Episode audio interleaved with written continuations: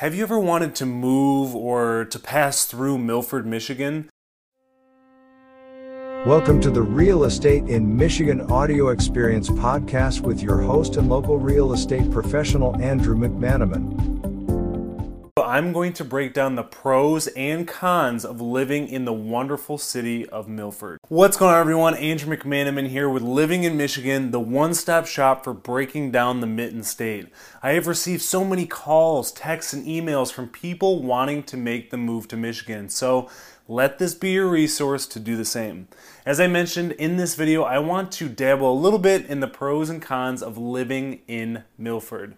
You don't see or hear too much about this hidden gem in Southeast Michigan, so I figured I would shed some light on a town I spent most of my childhood growing up in. Starting with the pros, the biggest pro that anyone would say about Milford is the livability. It's something I've appreciated my whole life and still continue to. If you ever have time to take a stroll over to downtown Milford, Milford, you'd understand why it's rated above average. Thinking back, we'd spend our time biking and fishing throughout Kensington Metro Park, going to Baker's on Sunday to experience their awesome car shows, then running across the road to get some Dairy Queen, or even next door to grab some fried chicken from Holden's. This doesn't even count what's going on in Main Street in downtown Milford. Going to the Milford Bakery to get fresh donuts, or the prime location of the Milford House before it closed down. There was also an amazing ice cream place on Main Street near Smoke Street that I can't remember the name of that closed down years and years ago. If someone out there knows what I'm talking about, you better comment below so I can sleep tonight. And before I forget, the event that brings all the outsiders in, Milford Memories. This three-day event that happens in the middle of August every single year is full of art, entertainment, events for the kids, and enough food to have you keeled over for a week. It's basically a farmer's market on steroids. If you're wanting to experience the area, that is easily the best way to do it. I'll leave the festival information in the description below. The entertainment runs late, and so does the service and the beer tents for the adults out there. Sorry I went off on a little tangent, but that just goes to show how many memorable experiences a real person had just heading over to Milford. Some other pros to take note of. The school system is great. Huron Valley Schools is where my mom and dad went, and some other family members as well. Milford High School is ranked very high, not only for academics, but sports as well. On top of that, crime is almost non-existent and the poverty rate is much lower than average. The G M Proving Grounds are also very close, and it gives an opportunity for the residents that live there.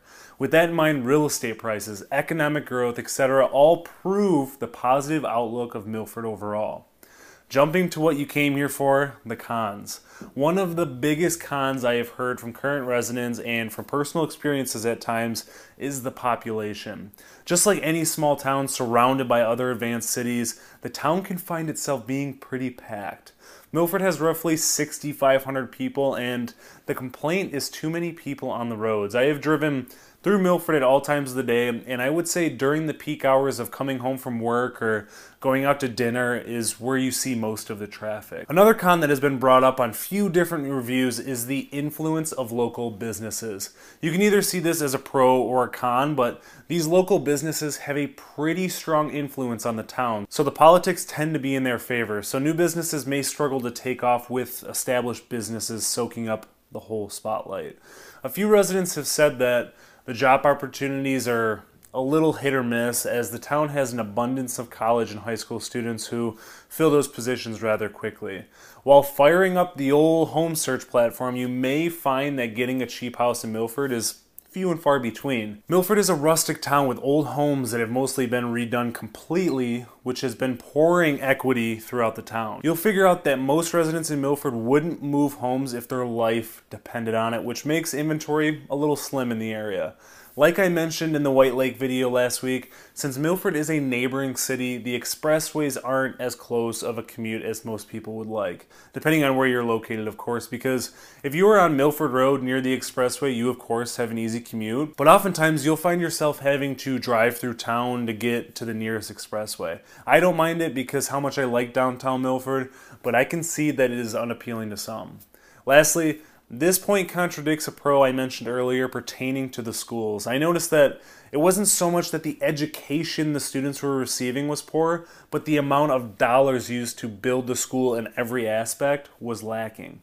Milford, Michigan is a little historic town that shouldn't be overlooked if you're spending any time in Southeast Michigan. There's such an abundance of things to do, you'll never find yourself pacing your kitchen, twiddling your thumbs ever again.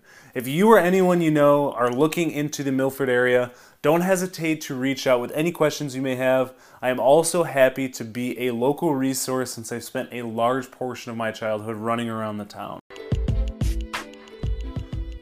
Thank you as always for listening to my podcast. If you would, follow, subscribe, and leave a five-star review on the platform you listen to this on. I would greatly appreciate it. Stay tuned for the next episode.